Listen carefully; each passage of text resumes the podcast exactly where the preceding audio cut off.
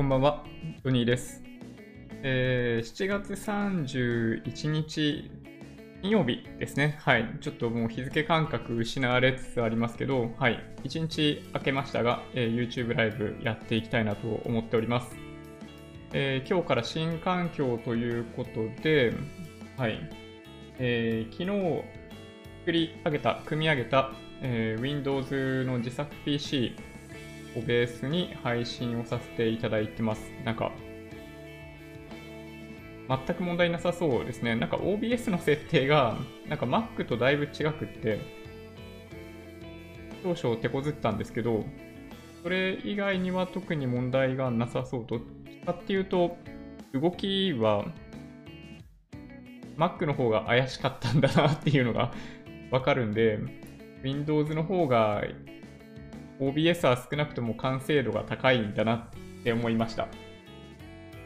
音声、映像大丈夫ですかね、まあ今日は、えー配信の環境とかも含めて皆さんに見ていただこうかなと思っております。はい。まあちょっとね、えっと、まあ、音声、映像問題なければ、そう、マーケットの振り返りだけ先にさらっとやろうかなと思ったりしてますけど、あ、そうです。はい。土屋さんがおっしゃっている通りで、えーちらっと見えてるのが、えー PC ですね。今日は、えー机の上に乗っけてあります。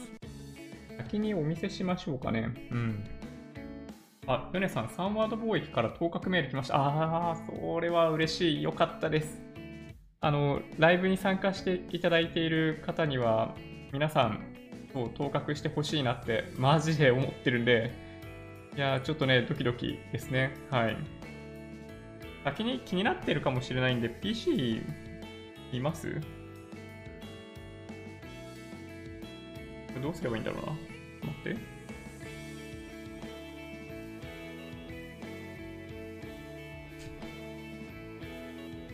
えっとね。何でお見せしようかな。これでいいか。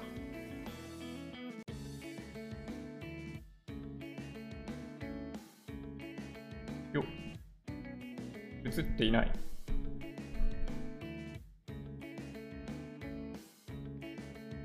あれちょっと待って。いや、なんかね、iPhone に HDMI ケーブルつないで、さっきまでできてたんだけどな。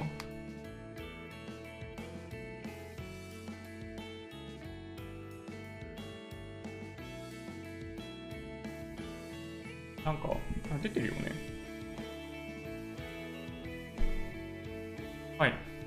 今ね、あの僕のデスクトップ環境です。後ろに照明があったり、マイクがあったりっていうのが見えると思うんですけど、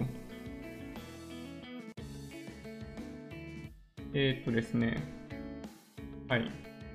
これが新 PC で、あそういえばね、そう、エアコンもついに来ました。いや、ようやくですよ。はい。この部屋にエアコンがついたおかげで、えードアを閉めながら 配信することができるようになりました。はい。すごい変な話ですけどね。うん。で、そう、これですね。上にあの Wi-Fi のアンテナとか立ってますけど、その中でメモリが光っていたり、えっと、こてつの存在感すごいですね。こてっちゃんマジやべえと思いました。で、えっと、なんだ、ASUS のマザボそのものが、えーちょっと光ってたりしますね、これね。はい。で、GPU に関しては、えっと、ギガバイトっていうところだけがまあ光ってるみたいな感じで、これパッとちょっと遠目に見てみると、まあ、決してそんなになんかゲーミング感そんなにないかもしれないですね。うん。まあ、というわけで、あ、そうそう、あの、まあ、いよいよということで、えっと、まあ、そう、これね、表面にまだペリペリがついてる状態なので、そう、これ、剥がそうかなと思いました。うん。あ、そうなんですよ。ヨネさんのおっしゃる通りですね。フィルム貼ったままだったので、これね、剥がしていこうと思います。はい。グラスっての外側だよね。ペリペリペリペリ。やば。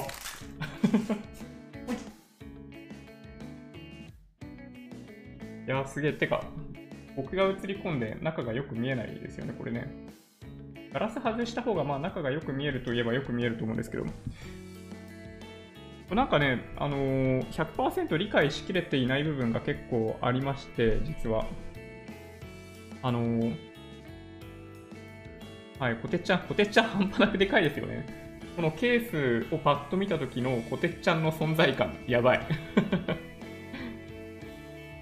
の GPU って、あの、補助電源必要で、この PCI エクスプレス用の電源を、えーまあ、2本、なんだろうな、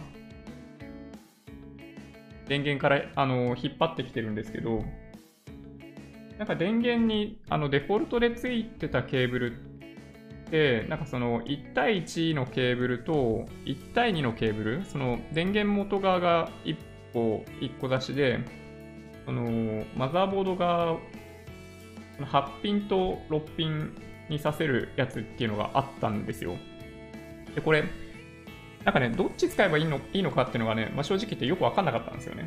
で、一応、まあ、電源が足りないってなると、まあ、まずいなと思って、これ2本挿してるんですけど、まあ、2箇所使って電源引っ張ってきてるんですよね。この GPU のやつ、PCI Express って真ん中ら辺に見えてると思うんですけど、これがね、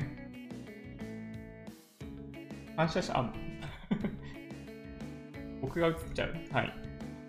まあ、という感じかな。これが1個よく分かってなくって、あとね、もう1個は、なんかさっき思い出したんですけど、マザーボーをケースに取り付ける際に、えっとまあ、9箇所ネジ穴があるんですけど、その真ん中、まあ、そういえば閉めてねえなってさっき 思いました。うん。そう、さっき思って、あ はい。そうなんですよ。あ、土屋さん、どっちでも OK。あ、そうなんですね。なるほど。じゃあいいのか、これで。でね、本当にね、これ、まあ、簡単に外れるんですよ。このサイドパネル。最初に外したときに、勢いよく外れて、マジでこのガラス割れっかと思いましたね、一瞬ね。ちなみにね、フロントパネル、まあ、こんな感じで、なんかこのマットな風合いの、なんか高級感があるんですよ。で、上に、まあ、USB だったり、あのー、まあ、イヤホン、マイクとか、あと電源とかのボタンがついてるみたいな感じですね。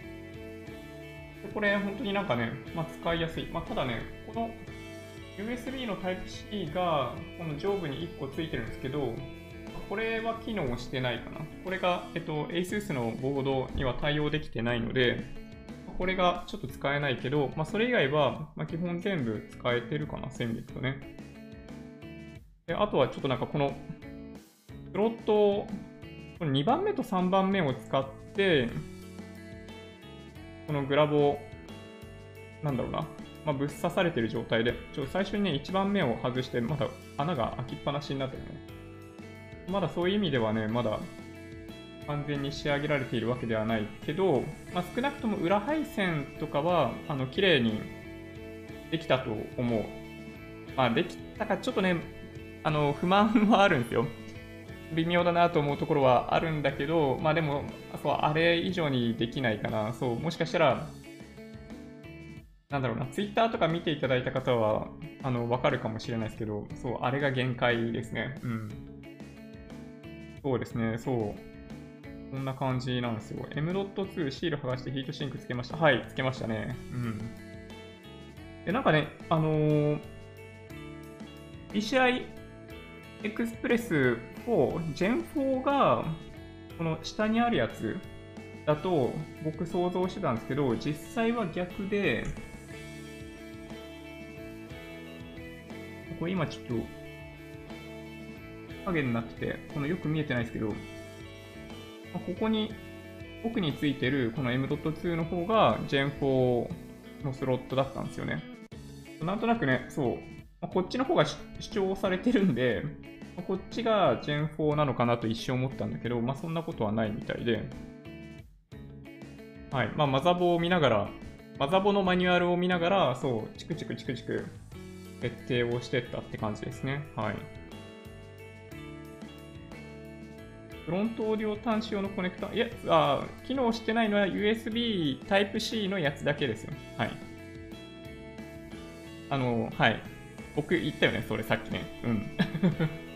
機能してないのは Type-C、USB の Type-C のやつだけが機能してないです。はい。中身よりもマウスキーボードの方ばっかり見ちゃう。ちなみに、まあそうですね、えっと、マウス、これね、なんかね、マウスが光ってるわけじゃないんだけど、えっと、まあそうなんだよね。普通のマウスですね、結局、はい、もう有線で買っちまったって感じで、はい。で、キーボード、そう、キーボードがね、これ、あの、土屋さんに紹介してもらったやつなんですけど、なんかね、Bluetooth の設定の仕方がね、わかんないですね。うん。なんかファンクションキーを押しながら、なんかこの辺についてる、えっと、Q、W、E、R、T、なんかこの辺のボタンで、なんか切り替えもできるし、ペアリングもできるっぽかったんですけど、なんかね、それがね、うまくいかなくって、そう結局今も、はい、これ。なんかね、そう、これ、なんかね、そもそもね、あの、Bluetooth の設定どうすればいいかとか、マニュアルに書いてなかった気がするんだよね。はい、それで、あの、まあ、オンラインでちょっと調べながらまた設定しようかなって思ってる感じです。はい。久々に Windows なんで、もう本当にね、あ、そうそう、ファンクション Q でペアリングモードになると思うんですけど、なんかね、Windows 側で発見できない。で、なんか、ずっと、なんか、チカチカチカチカなり始めるんですよ。一瞬ね。だけど、すぐそれ終わっちゃうんですよね。なんかペアリングモードがなんか終わっちゃうみたいな症状になってて、一瞬白いライトでチカチカってなるんだけど、その後またこの状態に戻っちゃって、なんかね、それでできないんだよね。で、なんかオンラインで調べてると、Bluetooth 絡みでなんかうまく設定できないみたいな事象がなんか多少あるみたいな話があったんで、ちょっと不安 不安ですね。はい。聞いちゃったかなと思って。うん。そんな感じですね。ああとちょっと最近、あの、これ完全に不具合だろうって僕が最近言ってた、これが ATEM mini ですね。うん。これちなみに iPhone からつながっている HDMI の端子が、えっと、この2番目、真ん中のやつですね。1番目が、えー、カメラですね。なので、これ1を押すと、あの出力も、えっと、カメラに切り替わります。で、2にすると、今お話ししたように iPhone のやつになる。で、3を押すと、これ実はこの3番目の HDMI ケーブルはグイーと来て、はい、この子ですね。MacBook になってます。はい。で、ここで、え、PC 上の画面を表示するみたいな感じ。で、3番を押すと、まあ、こんな感じで、え、切り替わります。という感じですね。これ、すごいね、まあ、確かに便利で、あの、まあ、大人気なんですよ。うん。まあ、ただ、そのさっき、先日お話ししていたように、なんかこの、なんだろうな、この USB の Type-C で PC につなぐっていう形になってるんですけど、まあ、この出力が何かのタイミング、きっかけがよくわかんないんだけど、あの表示されなくなるっていう不具合があって、ブラックマジックデザイン側と今話をしているっていうのが、まあ、今の現状ですね。はい。まあでもね、これ機械としてはめちゃめちゃ優秀だと思います。はい。3万円台で、はい、ビデオミキサーってまあ、とてもじゃないけど買えるもんではなかったんで、もともと、すごいいいと思いますね。はい。そうそう、土屋さん、そうなんですよ。長押ししてもね、ダメなんですよ。うん。はい。長押しすりゃできんじゃないかって、さすがに僕も思うんですけど、やってもダメ？だからどうしようかなってなってるんですね。はい。わかりますかね？キーボード、えー、光ると、えー、うざくないですか？いや、案外ね、そんなでもないんですよ。そう僕もね、結構、あのー、シンプルなやつ比較的好きなんですけど、はい、このデザインは僕は好きですね。うん。意外とね、意外と平気です。うん。こんな感じかな？で、あ、そうそう、ここにね、コンデンサーマイクとかもあって、ちょっと僕が離れると声がちっちゃくなってるかもしれないですけど、はい、まあ、無事に動いてる感じですね。まあ、Windows 上で、えー、OBS が動いているっていうのが、まあ、今回の配信環境ということになります。うん。はい。こんな感じかな？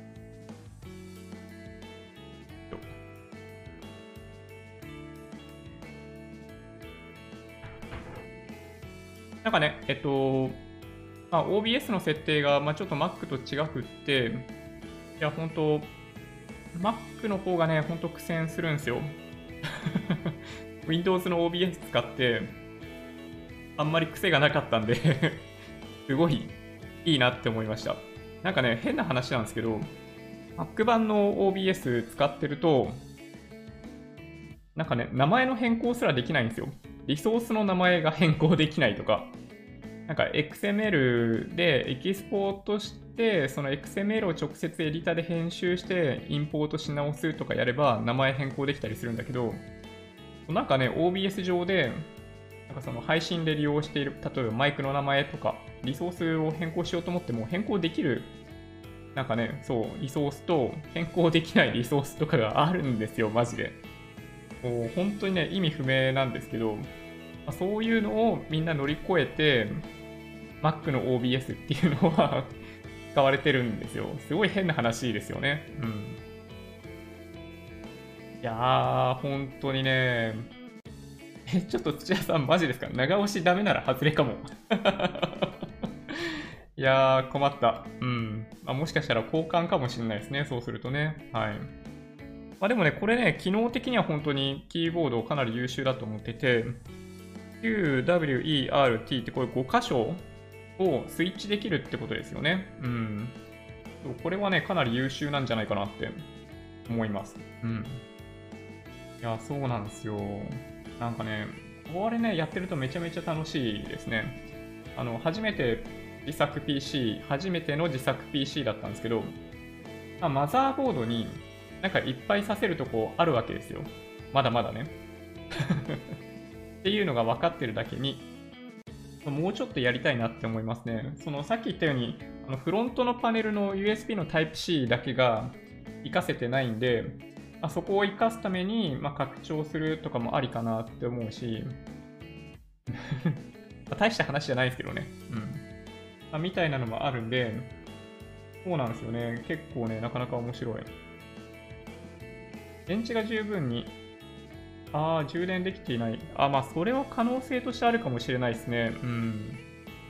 確かに。まあ、ちょっとね、様子見て、もう一回やってみてから、そうですね、サポートにがあんのかどうかわかんないけど、まあ、連絡してみようかな。はい。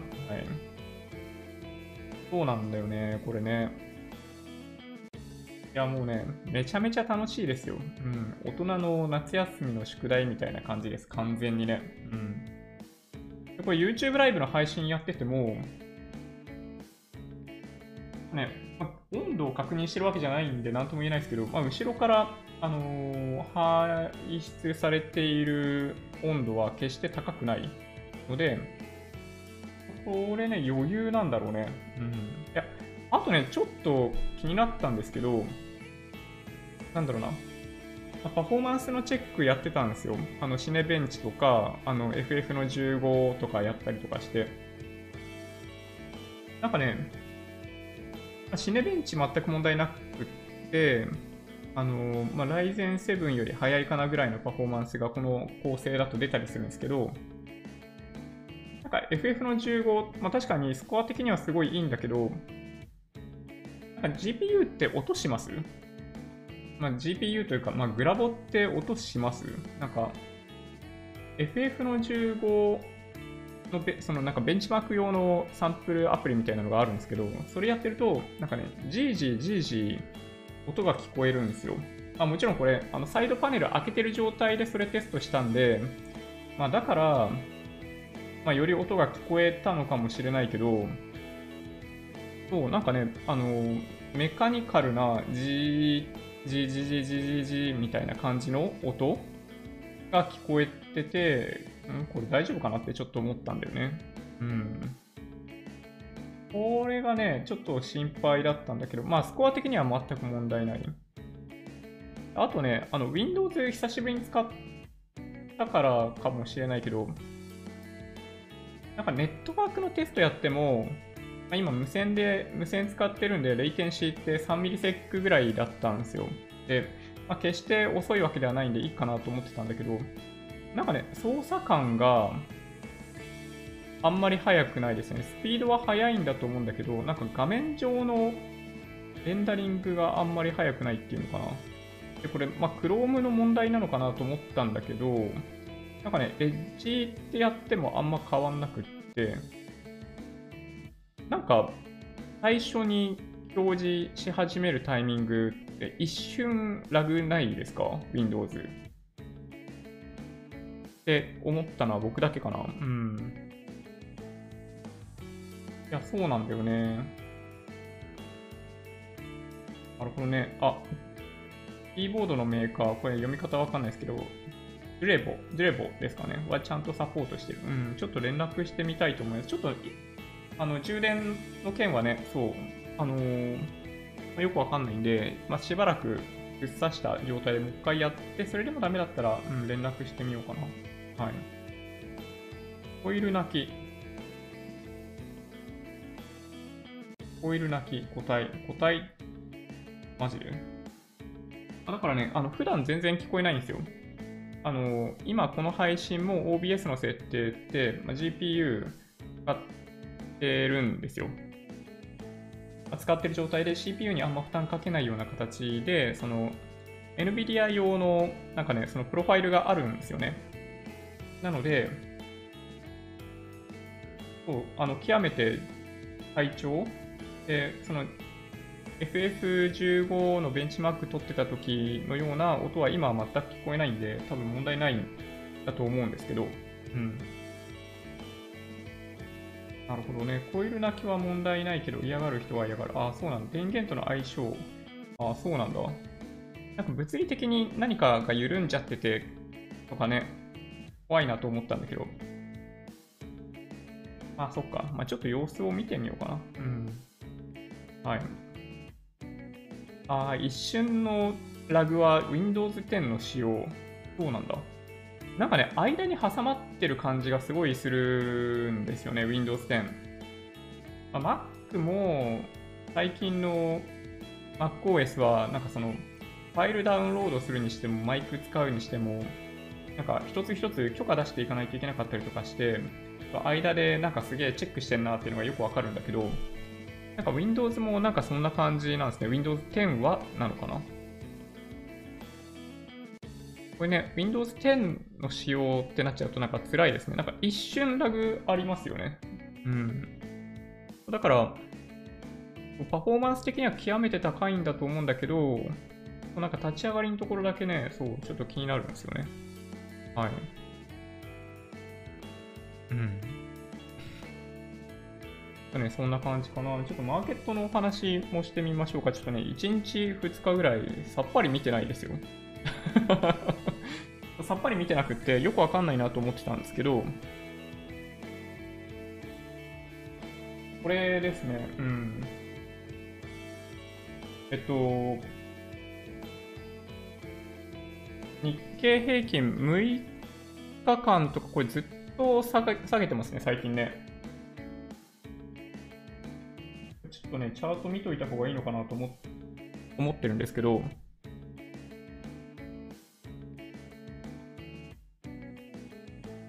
これでいくと、からか ?1、2、3、4、5、6。1、2、3、4、5、6。そうだよね。6日連続の陰線になってて、これ良くないですよね。うん。で、まあこれね、あの、まあ、日経平均は、まあ、6月15日のこの安値を下回っているわけではないんで、まあ、いっかって感じするかもしれないですけど、これトピックスは、ね、余裕で下回ってますからね、これね。うん。はい。で、75日移動平均線に対しても、これぐらいの幅で引き抜けちゃってるっていうのが、まあ、トピックスの動きで、ちょっとね、そう、だいぶ気になるんですよね、これね。ちょっと円安になりましたね。なんかあったかな？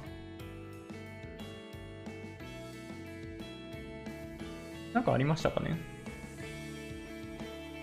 ？104円50銭ぐらいのところまで円高になっていたということが、その株安の一つの要因になってたと思うんですけど、なんか1円ぐらい円安に動いてますね、これ見てみるとね。ちょっと円高にじりじりじりじり、あのー、中期的には動いてってるようにも見えるんで、まあ、警戒した方がいいのかもしれないんですけど、まあ、円安に、まあ、短期的には動いてくれたんで、もしかしたら月曜日は、ま、大丈夫なのかもしれないですね。今105円46銭で取引されてるっぽい。うん。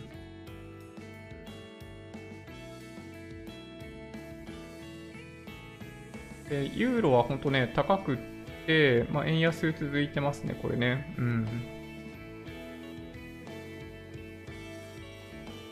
で、東証リート指数も本当になんかもう1ヶ月ぐらいあんま動かないんですね、これね。うん。なんか身動き取らない東証リート指数。うん。まあ、リートをメインで投資されてる方って、まあそんなにいないと思うんで、まあ大したトピックではないのかもしれないですけどね。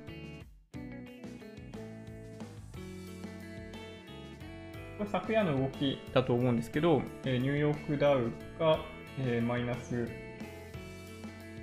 0.85%か。で、S&P500 もマイナス0.38%で、ナスダックだけプラスでしたね。はい。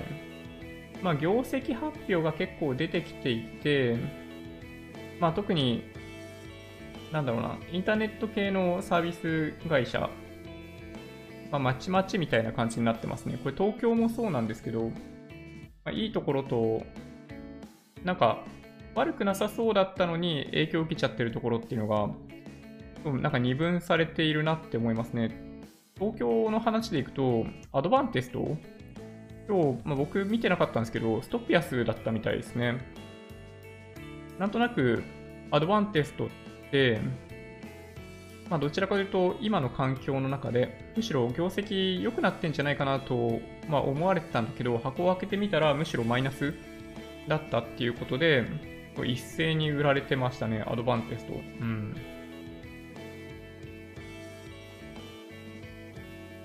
で、ビックス指数は24とかなんで、水準そのものはかなり低い。で、ビットコインは、そう、1回1万ドルを超えた後、そう、順調にキープしてますね。なんか、神王さんとかも、まあ、かなり、なんか強気な動画、コメントを出してましたね。うん。ちょっとまあどこまで行くかわかんないですけど、まあ、僕はそうですね、ちょっとほったらかしにしようかなって思ってます。はい。まあ、これね、めんどくさいんですよ。あのー、利益出すにしても。あの雑所得になるんで、なんかね、そう、めんどくさいんですよね、ビットコインって。うん。金に関しては、ここ数日、まあ安定的だけど、まあもしかしたらもう一回、高値取りに行くかもしれないですね。はい。ちょっと急激に上昇しちゃったんで、うん。まあ2、3日足踏みにしてるっていうのが、まあ金の動きなんだと思う。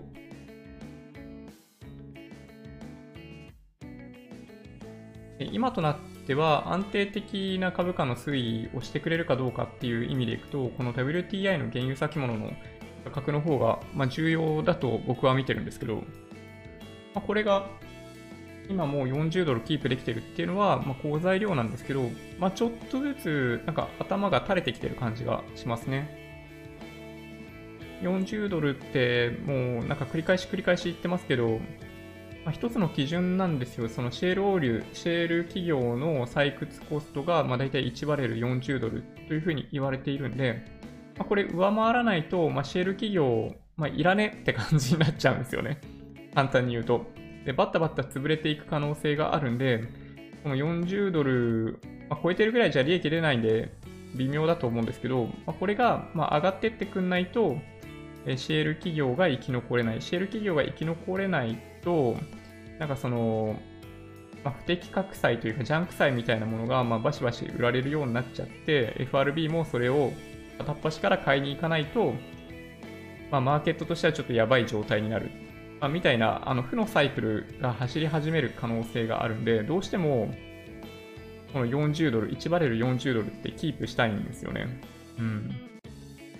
まあ、なので、まあ、今は、そう、まあ、状況としては悪くないかなという気はするんだけど、だんだん、あの、重くなってきている。動きが重くなってきているんで、原油もちょっと心配かなって思ってますね。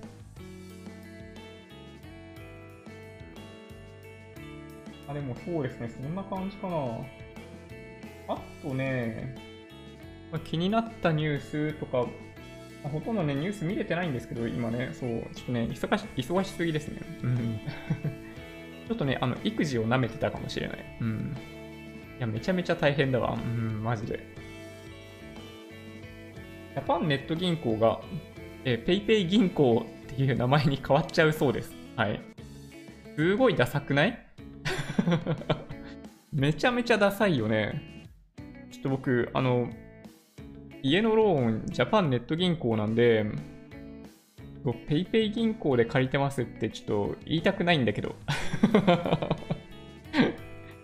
いろいろね、あの、皆さん思うとこありますよね。ジャパンネットバンクって結構古くからあるオンライン銀行なんで、ちょっとショック受けてる人いるんじゃないかな。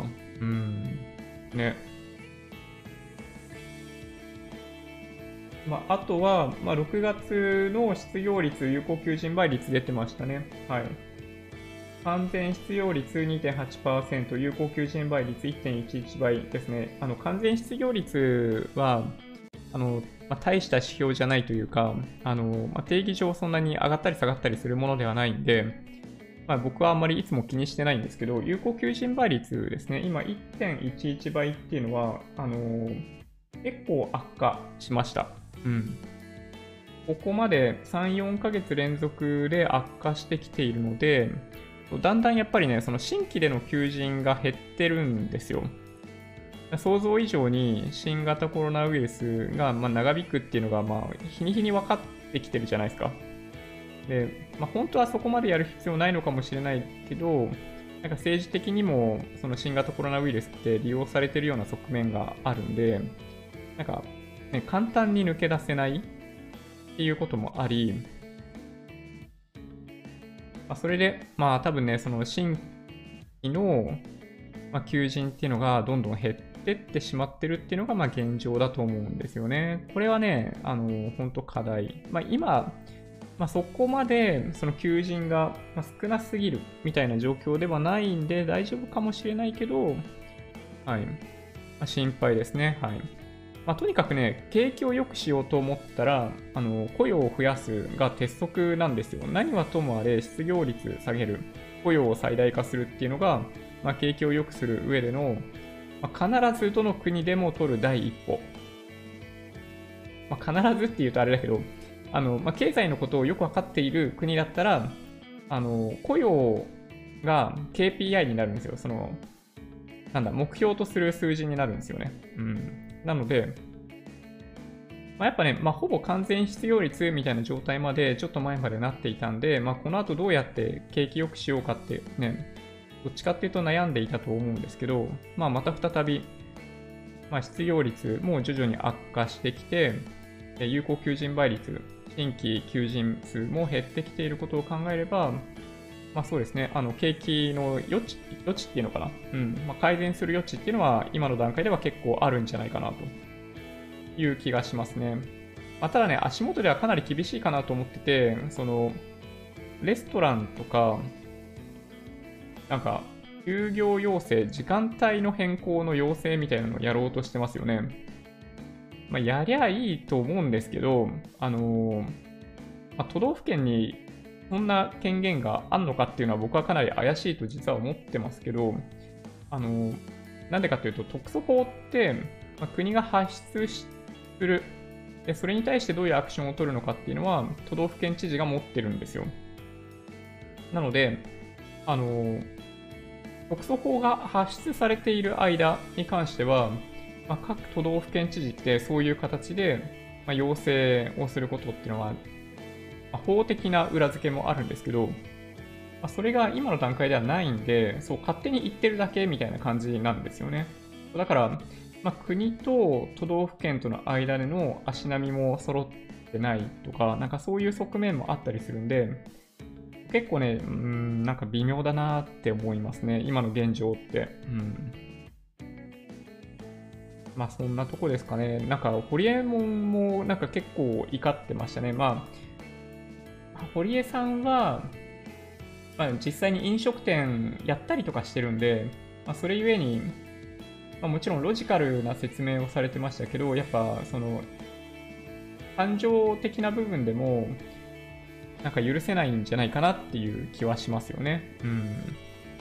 いや、本当にそこで働いている人たちがいるっていうことを、まあ、知っている、まあ、堀江さんならではですよね。うん。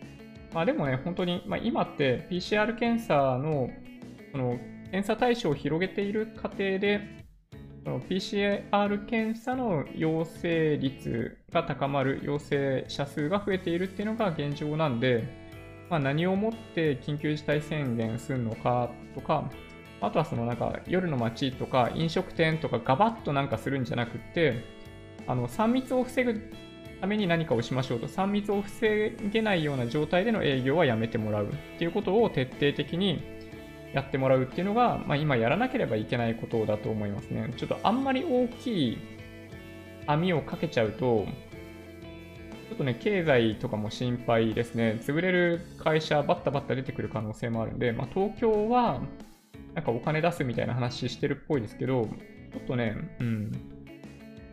やっぱどうかなって思いますね。はい。まあ、あとはね、メディアがもうちょっと煽って視聴率稼ぎをするっていうところから一歩進んで、この視聴者のための放送っていうことに注力してくれるといいなって思いますけどね。まあ、無理かな、それはね。はい。東京は、えー、今日463人だったんですね。はい。うん。そうそう、Facebook、Apple、Amazon とかそういった企業の、ま、業績のニュースも出てたんで、興味ある方は見ていただくといいかもしれないですね。はい。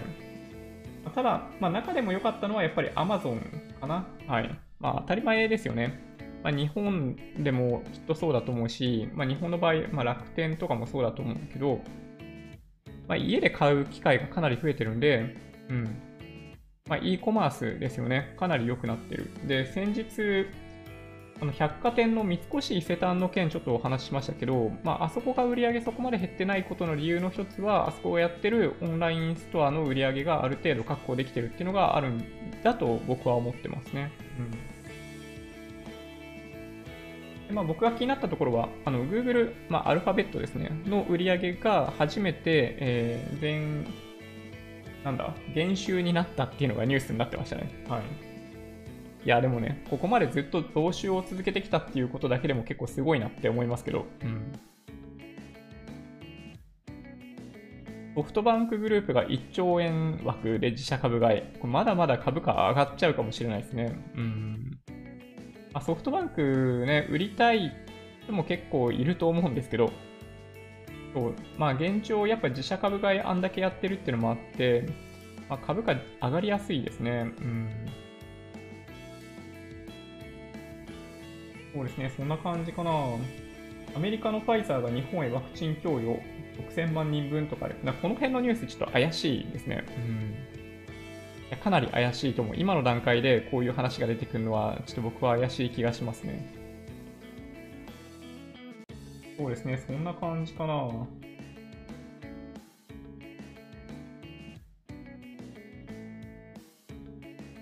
そうですね、ツイッター、あ、そっか、僕のツイッター見てもらえばいいのか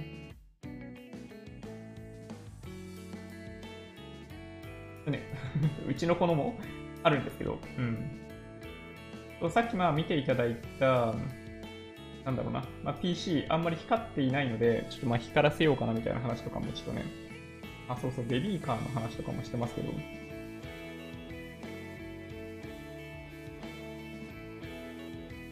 これね、はい、裏配線結構、結構綺麗だと思います。はい。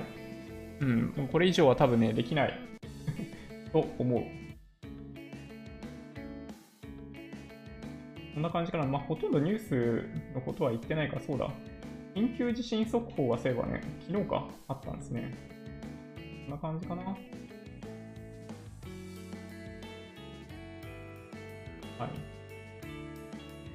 い。ニューヨークダウ今のところ、まあ、昨日と比べても、まあ、ほぼ変化なしみたいな感じで進んでますね。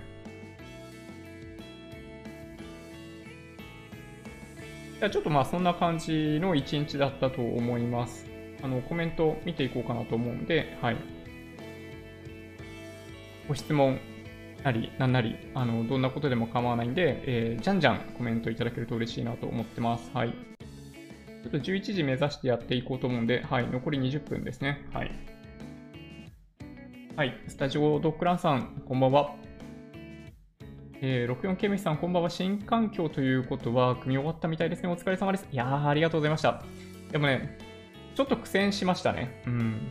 最初に想像していたよりも苦戦したと思います。もっとね、楽勝かなと思ってたんだけど、これ ATX でも、こんぐらい苦戦するんですね。その苦戦するっていうのは何かっていうと、狭いところで刺さないといけないっていうのが、まあ、結構なんだろうな、まあ、不器用な僕はあんまり得意じゃない。うん。っていうのはね、そう若干思いましたけど、まあ、ただね、それでも、まあ、このケース、あの上の蓋も開くので、まあ、そういう意味ではかなりやりやすかったと思います。はい。ね、マイクロ ATX とか使ってたらね、どうなっちゃってたんだろうって今思いますけどね。うん。はい、土屋さん、今日もいいねで、おこんばんは。いつもありがとうございます。はい、パンさん、こんばんは。はい。あ、ヨネさんね、そう、さっきちょっと触れましたけど、はい、こんばんは。3ワード貿易から当確メール来ました。はい、非常に嬉しいですね。いやそう、できるだけそうなんですよね、お会いしたいなと思ってるんですけど、えー、8月8日土曜日ですね、はい、東京おお茶の水の近くにあるなんとかホールっていうところで、えー、セミナーがございまして、そこであの小1時間1人でお話しさせていただく予定になっております。で、その後の1時間で、で僕知らない人となんかね、まあ、パネルディスカッションってわけじゃないんだけど、なんか2人で、なんか話すんだよね。あ、というのもあるらしい。はい。何の話するのか全然知らない。うん。はい。ガンサガンサさん、こんばんは。昨日、東洋経済ニュースで、え発表されている数字はあくまでも PCR 検査で判明した PCR 陽性者判明数であり、正確には感染者数ではない。もちろん発症者数でもない。そうです。そうなんです。特に、えー、若年者の場合、PCR 陽性者が発症する可能性は低く、多くが無症状、軽微な症状で治ってしまうとありました。言えてみよう。そうですね。いや、本当にそうなんですよ。あのー感染者数といって発表するのが、やっぱね、そう、正しくないんじゃないかなと思ってますね。うん。あ、こういうこと言うと、またいろいろね、まあ、言われちゃうかもしれないんだけど、まあでもね、そう、事実は事実ですね。そう、感染者数ではなくて、PCR 検査の陽性者の数ですね。はい。で、まあ、偽陽性とかもある、まあ、まあ、なんだろうな、その、まあ、難しいですね。まあ、結局、どれぐらい、あのーなんだ、検知したかなんですよね。はい。該当のウイルスを検知したかにしすぎないので、全然ピンピンしてる人とかもカウントしてるんですよ、今はね。うん。なんかね、一説によると あの、長江一石さん、あの、めちゃめちゃ、あのー、毎日毎日、そう、この新型コロナウイルス関連のブログを書いてくれている方がいらっしゃるんですけど、長江一石さんがまた分かりやすいですね。はい。うん。まあ、彼の、なんかね、そう、ブログによると、その4月ぐらいに検査をしていたような条件、例えばその 7, 7度5分以上の熱が出て4日間ぐらい熱が下がらないっていう人だけに対して、検査を行ったら、あの感染者数どれぐらいになったかっていうのを、なんか、まあ、なんだろうな、まあ、仮説をもとに計算してみたら、まあ、あの時とはあんま変わんないとかね、あの時よりむしろ少ないみたいな話になってますね。はい。まあ、でもね、納得いきますよ、それ。あの、東京のしばらく前にあった抗体検査の結果が0.1、0.2%弱みたいな結果だったことを考えれば、うんまあ、検査すればするほどあの陽性者の数が増えていくっていうのは間違いないですね。はい、長岡さん、えー、こんばんは。うんはい、山秀さん、皆さん、こんばんは。こんばんは。はい。藤茶漬さん、こんばんは、えー、今日会社が楽天モバイル圏内に入っていました。自宅は当面無理そうですが。ああ、そうなんですね。なるほど。楽天モバイルに変更できたらね、まあ、1年間無料だし、変更後も3000円なんで、いやそうなんですよね。自分の生活圏が県内だったら、そう、すごいいいオプションですよね。なんか、まあ、去年ぐらいまで、あの、まあ、格安 SIM っていう言い方僕は好きじゃないんだけど、その MVNO キャリアをおすすめしてたんですよ。具体的に言うと UQ モバイルと Y モバイルをおすすめしてたんですけど、まあ、MNO としての楽天モバイルが出てきて、あの楽天モバイルの県内、アンテナが入る箇所にお住まいだったり、生活するエリアが、まあ、県内になるようであれば、そう楽天モバイルにしちゃった方がいいんじゃないかなって思えるレベルですね。うん。というね、はい、そうなんですよ。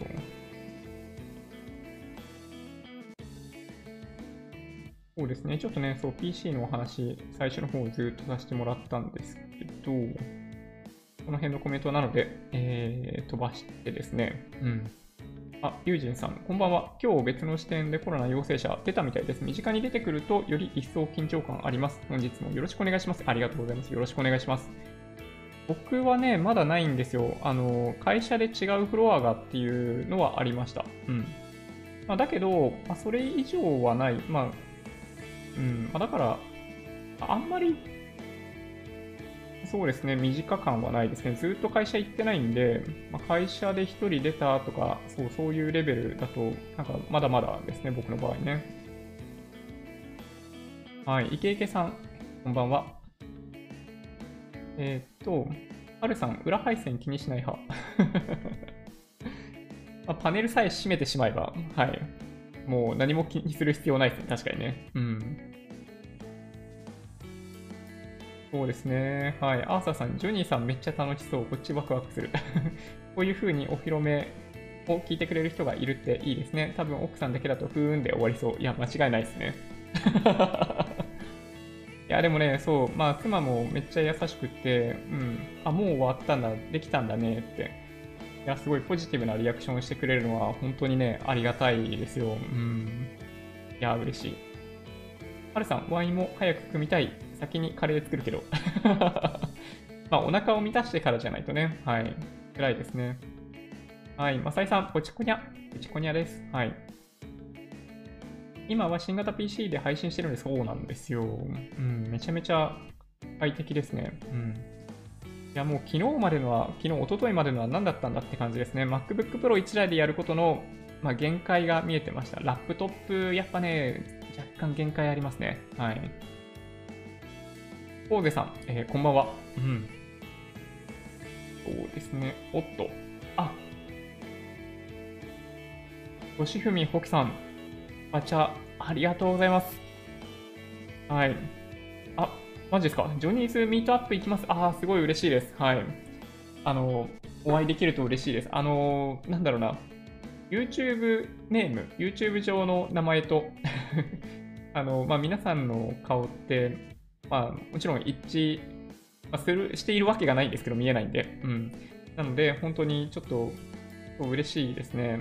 なんか双方向に、まあ、YouTube ライブって比較的できてますけど、それでもやっぱり、そう皆さんがどの辺気にしているかとかってやっぱね、まあ、分かりにくいといえば分かりにくいんですよ。で、しかも、まあ、この YouTube ライブ、あの、レベルがちょっと高すぎってよく言われることあるんですよ。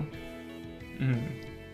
なので、まあ、その、まあ、新規で YouTube ライブ見られる方って、まあ、やや少ないみたいなところも、まあ、弱点としてあったりとかしたりもするんで、なんか皆さんの生の声っていうのをそうできるだけ聞きたいなと実は思ってます。うん。やっぱね、あの再生されている方とか、まあ、ライブもそうなんですけど、そういう方のまあ、説明って本当にね、あのまあ、優しい説明されてますよね。あの正しく説明を説明しようとして、あの僕多分いろんなことね、言い過ぎなんですよ。うん。で、これ昔からいろんな人にも指摘されていることで、そう、結構ね、改善の余地ありだなとも思っていたんで、皆さんのご意見もね、はい、聞きたいなと思っています。はい、スパチャありがとうございます。そうですね。はい。そうか、土屋さん、えー、DC、DC の電流次第でコイルが共振します。特に、えー、電気的には問題ないです。ああ、そうなんですね。そうか。まあ、ケースの中に収まってしまえばあんまり気にならないかもしれないですけどね。うん。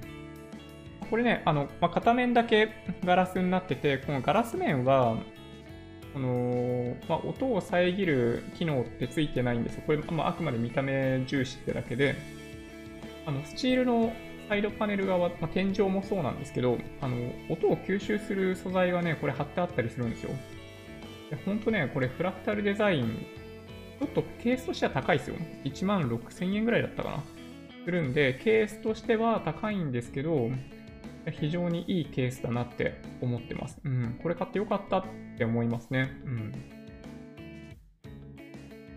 はい、64ケムヒさん、えー、昨日の話題としてはアメリカの GDP 悪化。ああ、そうですね。はい。結構でかい数字 でしたからね。はい。あ、お化けさん、お化けさん。うん。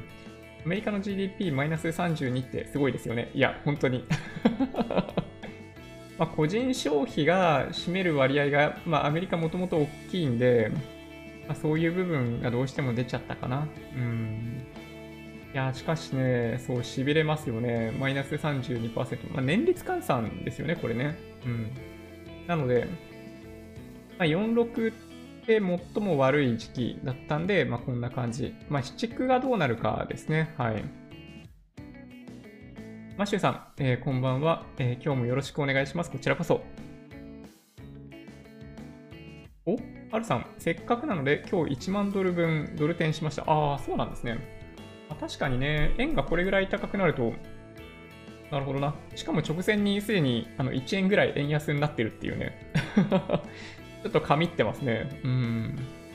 なるほどな。何使ってあのドルに変えてます？なんか僕だとしたら、ミシン SBI 使ってやるかなって気はするんですけど、うん、どうでしょう？はい。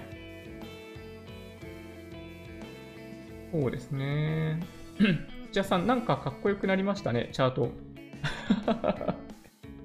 ダーク、ダークモードに切り替えただけといえば切り替えただけですね。はい。や、でも印象だいぶ変わります。うん、確かに。うん。そうか、そう言ってもらえるなら、このダークモードでいこうかな。うん。はい、パンダさん、えー、バンバンコ。バンバンコで今日もよろしくお願いします。はい。1万ドル分999。男ですね。それはかなり男。うん。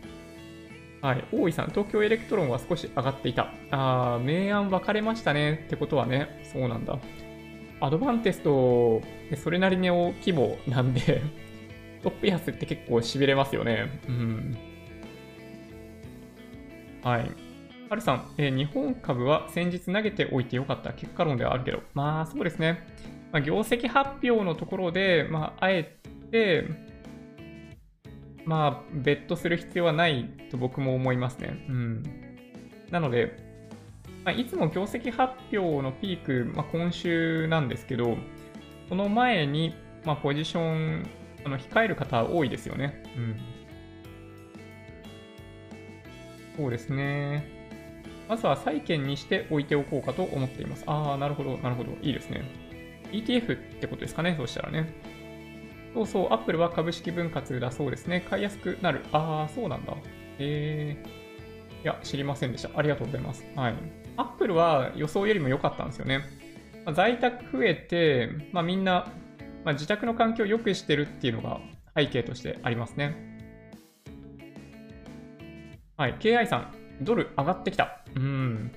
なんかね、そう、今日日中見たら、そう、104円50銭ぐらいだったんで、1ドルね。ななんか本当に、あの、まあ、今日売られた要因の一つ円高だったんですけど、まあ、1円戻したんですね。今日売られた要因は、あの、まあ、3つあって、業績と今お話しした円高とコロナですね。はい。と相変わらず、その、いわゆる新規感染者数をみんな気にしながら、マーケットと対峙してるわけですけど、まあ、東京の人数とかを見て、ちょっと売られましたね。まあ、今日は本当、引け値引け、ん？安値引け だったんで、マーケットとしては、そう、だいぶ悪かったと思います。はい。ヨネさん、えー、ジャパネット高だと間違える人が、えー、いなくなるところだけが良いところ。ジャパネット高田もね、銀行に間違えちゃうみたいなね。はい。あんなにテンション高い人がね、そう、銀行業務やってたらちょっとびっくりですけどね。うん。はい。はるさん、え昼にドル転しておいてよかった。100円、104円50銭。やっぱそんぐらいでしたよね。いや、すごい。すげえ、神ってると思いますね。最高のタイミングだった可能性がありますね。うん。あ、ロックさんもですか？私もドル転完了。結構為替見てるんですね、皆さんね。そうなんだ。そうなんだ。あー、101円の時にやっておけばとすごく後悔したんで。なるほどね。いや、すごいな。ね、意外ですよね。そう。そうなんだ、そうなんだ。ね、みんなやってんの？なんかまあまあ、まあ、円で買うんだけど、まあ、ドル建ての資産ってまああるといえばあるじゃないですか。まあ、だから、まあ、そういうのがあるんで、まあ、結局、そのまあドル転、その米ドルを調達する行為のことなんですけど、まあ、ちょっとめんどくさくってね、そう僕はやらないんですけど、なるほどね、そうなんだ。はい。Twitter の、えー、米株プラでもドル転祭り。ああ、そうなんですね。あ、そういうところをアルさんは見ていらっしゃるんですね。なるほどね。AI さん、暴落時103円で買って110円で売れた。やべえ。為替って難しくないですか？もうなんかね、あ僕はそう、まあ思い込みかもしれないですけど、あそういう話がもしかしたらその8月8日のセミナーでは、その僕一人のコーナーではなく、その2人で話すところで、そう、会話ができるかもしれないですね。うん。なるほどね。そうか。なるほどな。AI さん、まだわからないんで、有金で指し値入れます。なんと。すげえ。あ、ロックさん、我が家もすごく歩歩けるようになったら全然乗りたがりません。今、2歳。ああ、そうなんですね。そうなんだ。結構しっかりしてて、感動しました。うん。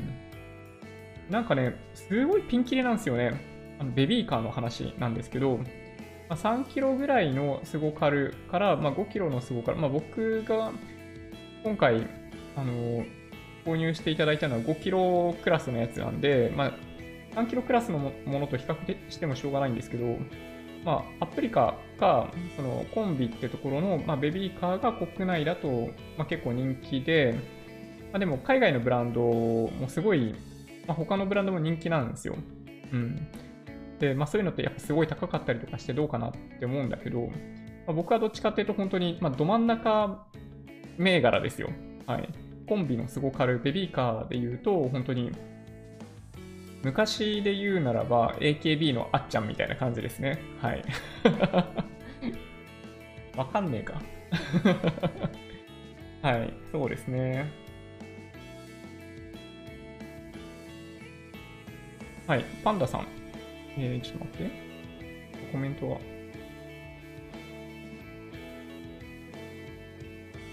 ああ、そうなんですね。8日予定入れてもうた。いや、もう、はい。皆さん予定いろいろあると思いますので、ちょっとね、あの、サンワード貿易さんから連絡来ると思うんで、まあ、それで、まあ、多分ね、埋まってなかったら、もうちょっとプロモーションしてくれませんかって多分言われると思うんですよ。はい。多分ね、うん。結局ね、そう、プロモーションお願いしますって言われたんだけど、なんかツイッターで一回、あの、やりますって言ったぐらいでそう考えると、はい、3ワード貿易の方にはちょっと申し訳ないですね。うん。YouTube のライブ中には、ね、あの、触れていただいた時には話すようにしてるんですけど、うん。はい。まあ、ちょっとね、そう、50名だけだったので、あんまりその抽選で倍率高くなっちゃうとどうかなって実は思ってたんで、はい。まあ、そんな感じです。うん。そうですね。そうそう、ジョニーさんの買った、まあ、僕が買ったんじゃないですか。あの 家族に買っていただいたんですよ。はい。あのまあ、妻の兄弟はもうみんな結婚していて、まあ、子供が2人とか3人いる家庭も多かったりするんで、えっと、まあ、彼らが、なんだろうな、まあ、お金を出し合って、そう、今回ベビーカー買ってくださったんですよ。もうすごい本当にね、ありがたいなって思います。うん。えー、あのベビーカー、コンビ、ね、はい、コンビの、そのスゴカルなんとかってやつなんですけど、タイヤでかくていいですよね。自分もスキー用のカートでタイヤの大きなやつ欲しい。なんと スキー用のカート、ああ、そうなんですね。タイヤの大きさってやっぱりその、路面上の凸凹をいかに吸収するかっていう意味ではね、その重要なんですよ。今日家の中で取り回しどうかなっていうので、その妻と僕でなんかゴロゴロゴロゴロやってたんですけど、すごい滑らかですね。びっくりするぐらい滑らか。なんか通常動き始めてちょっと力入れないとダメだったりとか、まあ、とはその止まってる状態でベビーカーの向き変えるのって、ま、普通に考えれば簡単じゃないじゃないですか。抵抗がかなりあるはずなんだけど、なんかね、滑らかなんですよ。すごいよくできてると思いました。うん。はい、そうなんですよね。そうか、楽天モバイル思い出したけど、え楽天ミニ、えー、8月から9月ってメール来てた。もういらないのでキャンセルしたい。オンライン上でそういうのできないんですか？ね、なんかいけてないですよね。そういうのできないのはね。うん。なんか納品が遅くなる場合って大体、まあ、キャンセルしてもいいですよって案内来ると思うんでね。うん。まあ、グラボーの話もそうでしたけど、そうそう、キャンセル結構僕もしますね。はい。いっちゃんのライブ長いけど暇なんで見てます。いっちゃんのライブ。いっちゃんのライブ？ん？これ、え、僕のこと？なんだろう、じっちゃんのライブ？ん別の話かな？なんか、ん？ね、すいません。あの、書いていただいてるタイミングとね、僕が触れてるタイミングであまりにも違うんで、うん。はい、ちょっとね、はい、勘が悪くて申し訳ないです。大瀬さん、えー、違う話なんですが、積立 NISA でケニアの投資信託ってありますか？いや、多分ないんじゃないかな。ダイアナ原油が気になります。積立 NISA は対象銘柄すごい少ないので、さすがにないんじゃないかなって思いますね。うん。なんかね、積立 NISA の銘柄ってすごい限られてるんですよ。だからね、ないんじゃないかな。はい、対象銘柄 SBI 証券、楽天証券で調べることできるんで、ちょっとね、見ていただけるといいかも。うん。はい。ガンサガンサさん、私も3ワード貿易から当選メール来ました。ああ、よかったです。はい。今迷っているのは、1、福岡から、えー、飛行機か新幹線か、とりあえず両方押さえています。あ、なるほど。えー、どういうこと？どういうことですか？まさか、その、なんだ、さっき AKB の話しましたけど、えっと、アイドル的な、えー、うちは 金のモールを巻く、金のモールを巻く。いや、もう本当にね、あの、めっちゃ嬉しいですよ。なんかもう、ちょっと、うん。いや、ね、あの、お会いできるだけでも本当嬉しいんで、いやなんかその一番の方の点もね、悩ましいですよね。うん。福岡から新幹線ってなんか結構時間かかりそうですけど、どうなんでしょうね。うんまあ、僕、新幹線で西は新大阪までしか行ったことないんで、ね、ちょっとどれぐらい時間かかるのかわかんないですけど。うん。なるほどなぁ。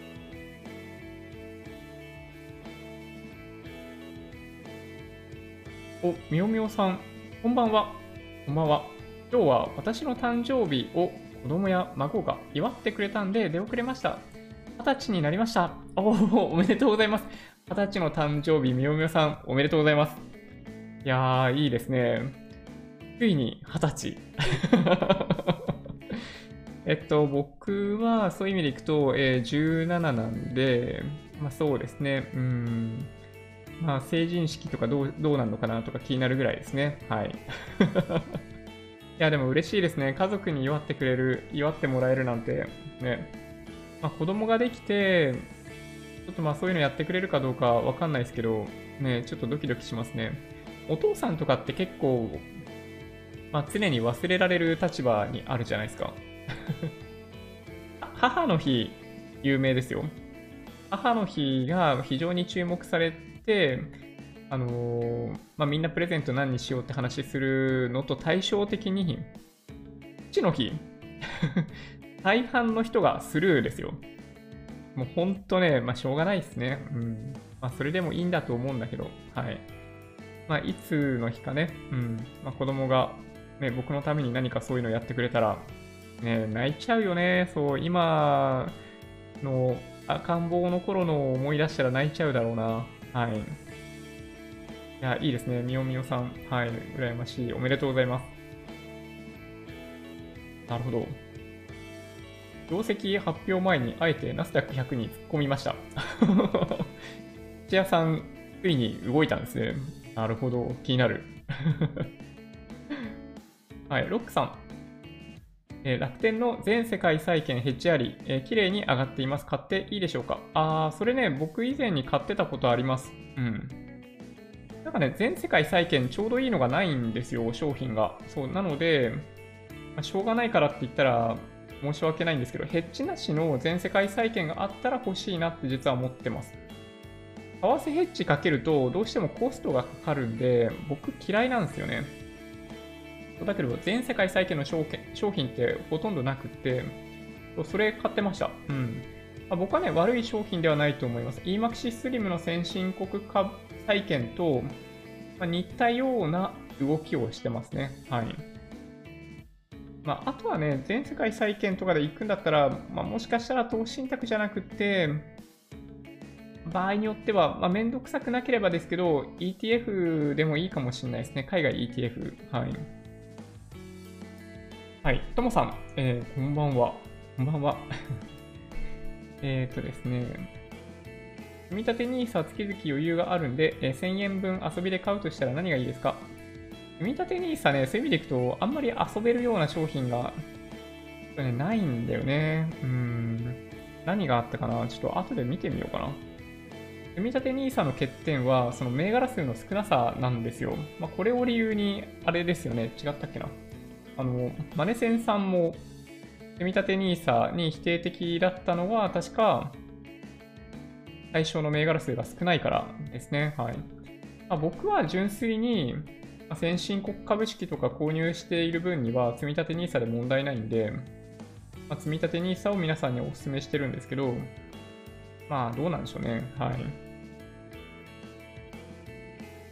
そうですね。ちょっとね、そろそろお時間になってしまいました。うん。はい。ベビーカーになるサイクルトレーラー。ちょっとそれ、すごい気になる。はい。キーボード、何軸買ったんですか？えー赤だったはず。ん 違ったかな？後で確認しますけど。うん。ね久しぶりになんかこれぐらいストロークがあるキーボードを使ってみて、うん。なんかやっぱ叩くの楽しいっちゃ楽しいですね。まあその比較対象が MacBook Pro のあのバタフライキーボード、あの、もうめちゃめちゃ不評のキーボードが比較対象なんで、メカニカルキーボードを多分何使っても叩きやすいなと多分思うんだけどね。はい。そうですね。みほみほさん、せっかく痩せたのに今日で戻ったような。あなんかね、はい、まあ1日だけ食べたぐらいでは、でもなんか増えないみたいですけど、なんか体って、あのーなんか1週間トータルで、まあ、食べ過ぎたかどうかみたいな状態とか、なんかそんな話を聞いたことがありますね。今日食べ過ぎた分あの、1日だけでも、1日だけだったら、なんか大して増えないみたいな話を僕は聞いたことがありますね。はい、ベビーカーね、タイヤの大きさやっぱね、そう重要なんですよね。はい。ベビーカーの下、おむつ、お茶、タオルケット入れてました。ああ、なるほど。おむつか。そうだよね。結局、でも、だから、あそこにだけ置くことができないから、まあ、リュック背負って、一式持った状態で、まあ、すぐ取り出せる用のものだけ下に入れていくってことか。うん、なるほどね。そうか、ジョニーさん、じっちゃん知らない、知らないか。じっちゃんは、はい。あ、広瀬のじっちゃま。あ、そうなんですね。サイコパスなじっちゃん。とても勉強になります。ああ、そうなんだ。なるほど。そうなんですね。そっかそっか。これね、以前にももしかしたら、あの、コメントいただいたことがあったかもしれないですね。うん。後で確認しておこうと。なんかさ、あの、コピペするにしても、まあ、Apple だとずっとコマンドキーだったんで、あの、まあ、オルトキーに変えちゃえばいいのかもしれないけど、コントロールキー使うの慣れないですね。うん、久しぶり。そう、この指の動きがね、そう、なんかご無沙汰ですって感じですね。はい、ベビーカーにぶら下げるものやら、え持ち手カバー、あー、そういうこと？毛布、毛布止め、洗濯バサミ、洗濯バサミ、あー、引っかったりするから、そういうのが便利になるんですね。なるほどな。ああ、そっかそっか。いろいろ買っちゃいました。ああ、なるほど。でもね、そう、なんか分かってきますね。あそういうことか。なるほどね。じっちゃまが正しい。ああ、決算サディスト。そうなんだ。へえ。そうか。はるさん、ワイの米国株投資に一番影響を受けたじっちゃん。あ、そうなんですね。口が悪いけど尊敬しています。なるほど。AI さん、そのうち親父脱せって言われるよ。そっか。まあでもなんかそういうのも、なんかちょっとでも嬉しいけどな。うん。なんか成長を感じられる瞬間が、やっぱ、すごい嬉しいですね。今って、だんだん目で追っかけてくれるようになってきてるんですよ。最初は耳が反応してなかったのが、目で追っかけてくるようになってくれていて、で、手の動きとかも日々進化している、成長している感じがする。まあ、親父脱成で喜べるかどうかちょっとわかんないけど。あでもね、そう、嬉しいかも。うん。はい。そうですね。そんな感じかな。はい。皆さん本当にありがとうございます。あの、いいねボタンも押していただいて、本当に嬉しいなと思っております。なんかね、あの、参考にならなかったと思っても、いいねボタンを押していただけると 嬉しいです。はい。あ、はいはい。ご質問ですね。KI さん。ジョニーさん、質問です。はい。えー、利回りがマイナスの債券を、えー、買う理由は、えー、キャピタル狙いだろうけど、いまいち意味不明。あ基本的には、あそうですねあの、プラスになるということを想定しなければ買う理由はないですね。なので、あ僕も今持ってないんですよ、債券一切。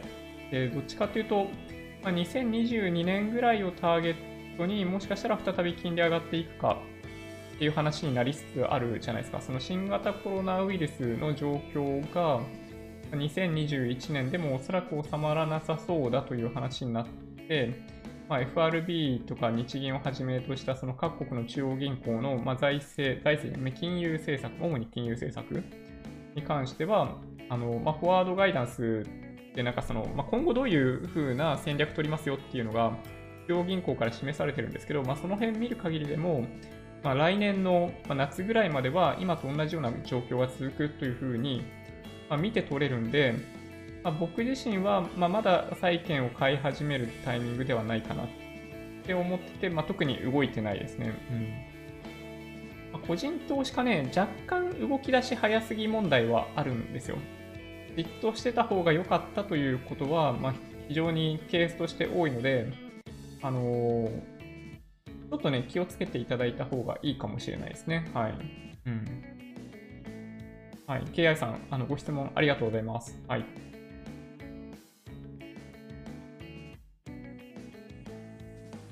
ああ、そうなんだ。コロナ対策で、え予告国っていうのは、隣の K, K 国さんですかね。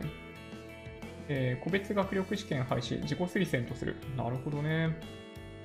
なんかね、韓国、中国、日本、まあ、日本は最近そうでもないから、なんか受験戦争とかね、やっぱね、子供への負担ってすごいですもんね。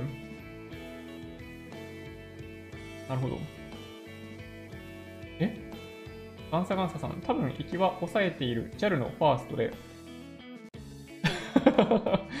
マジですか？すげえ。びっくり。うん。帰りは新幹線のグリーンです。新幹線は5時間、あてか5時間しかかかんないんですね、それでも。すごいな。なるほどね。じゃあ、その空港まで行ってとかそういうのを考えれば、どっちもあんま変わんないってことですね。そうなんだ、すげえ。てか、ファースト？グリーン？えっと、ファースト僕ね、一回も利用したことないんですよ。ビジネスも一回も利用したことなくて、うちの会社、あのーなんかね、役員みたいな人でもビジネス使ってなかったりするんですよ。ね、どうかと思うんですけど。うん。いやー、羨ましい。うん。はい。トープレじゃないんだ。トープレ、トープレじゃないんだ。あ、なんだったっけな。うん。話の流れがすいません。はい。追っかけらんなくて申し訳ないです。うん。キーワードの裏のスイッチオンになってます。はい。なってます、なってます。うん。キーボードはトープレのリアルフォースに行き着くと思う。あ、え、そういうこと？軽すぎるから。あー、そうなんだ。へー。あ、ニューヨーク始まってるじゃん。いいですね、その感じ。うん。まあでも、ほんとね、マーケットに張り付かないでいいぐらいってのがいいですね。はい。あ、そうそうそうそう、赤ちゃんね、そう、ようやく顔の表情がほんと豊かになってきてて、めちゃめちゃ見てると楽しいですね。うん。そうか。ダウはマイナス、ナスダックはプラス。なるほどね。はい。あ、庄司さん、こんにちは。こんにちは。金利上がったらもっと損ですけど。まあ、あの、まあ、お金の流れと、まあ、と、まあ、そういうの、まあ、いろいろあったりするんで、うん、まあ、単純に金利だけでは動かなかったりするってあたりも、ね、まあ、難しいですけどね、その辺がね。うん。はい。うん。そろそろ相場壊れてきたね。まあ、まあ、ずっと上がる相場ってないんでね、基本的にね。はい。まあ、どっかで下がるんじゃないかなってとこですかね。はい。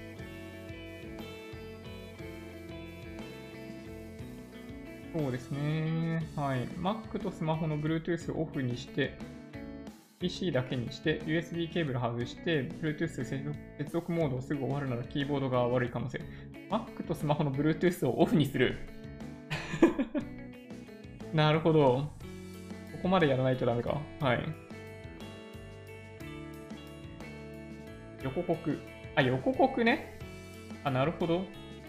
横国。あ、そういうことなんだ。あ、よかった。なるほど。ちょっと安心しました。うん。国内のお話ですね。はい。ヨネさん、ありがとうございます。うん。はい。日経株7000円までいきそう。やばいな3分の1か。大変。そうですね。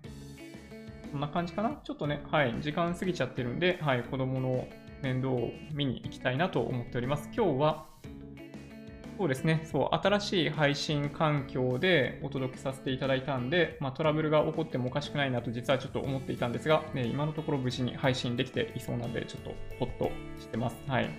まあ、というわけで、本当に多くのコメントありがとうございました。1時間にも及ぶ YouTube ライブご視聴いただき本当にありがとうございます。Twitter とかのイメージ用意してないや。まあいいか。はい。Twitter とか Instagram のアカウントもあるんで、まあ、もしよろしければそちらもフォローお願いします。で音声だけで OK っていう方は、ポッドキャストもあるんで、そちらもサブスクライブお願いします。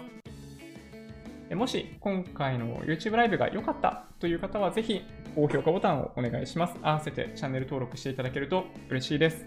それでは、ご視聴ありがとうございました。バイバイ。